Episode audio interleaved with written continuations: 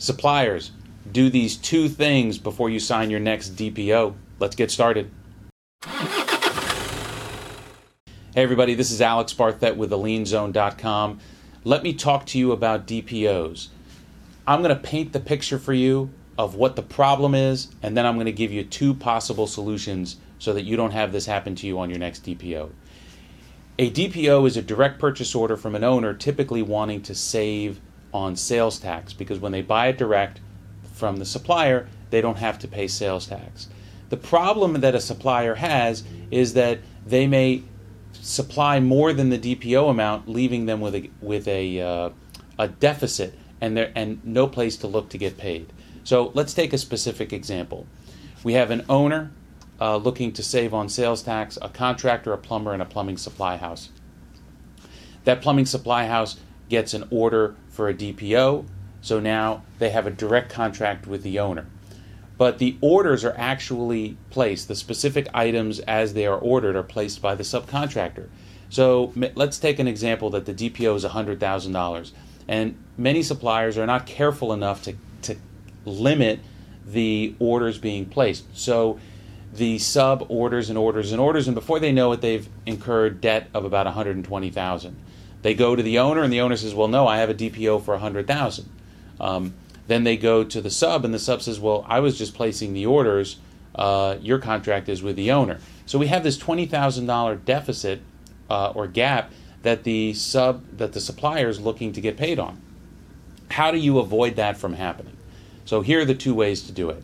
Number one, you can uh, cap your order processes in your office to make sure that under no circumstances any orders are placed beyond the DPO amount. This is your first level of protection administratively. If you have an order uh, DPO of $100,000, you need to make sure that your team does not sell over the $100,000. If they want more than the 100,000, then you need to make sure that you get a new DPO or you sell it to your uh, customer directly. The second thing you can do uh, is backstop the DPO with a guarantee from your customer. So you would have a separate agreement that says that your customer who's placing the orders recognizes that you may be primarily uh, looking towards the DPO, the owner, to get paid. But if you don't get paid, then you can go after them for any DPO uh, shortages. So this is not a personal guarantee. This is a, a corporate guarantee from your customer. Now you could also try to get a personal guarantee as well, but as as additional uh, protection.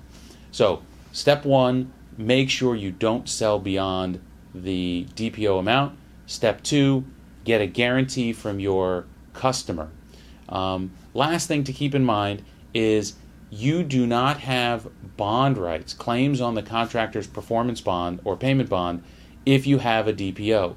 The reason is, is if we take my example, owner, contractor, sub, normally you would hear, be here as a supplier, but now you've moved over here eh, with a direct contract with the owner. As such, you're no longer in the chain of contracts with the bonded contractor. Therefore, you have no claim on the bond.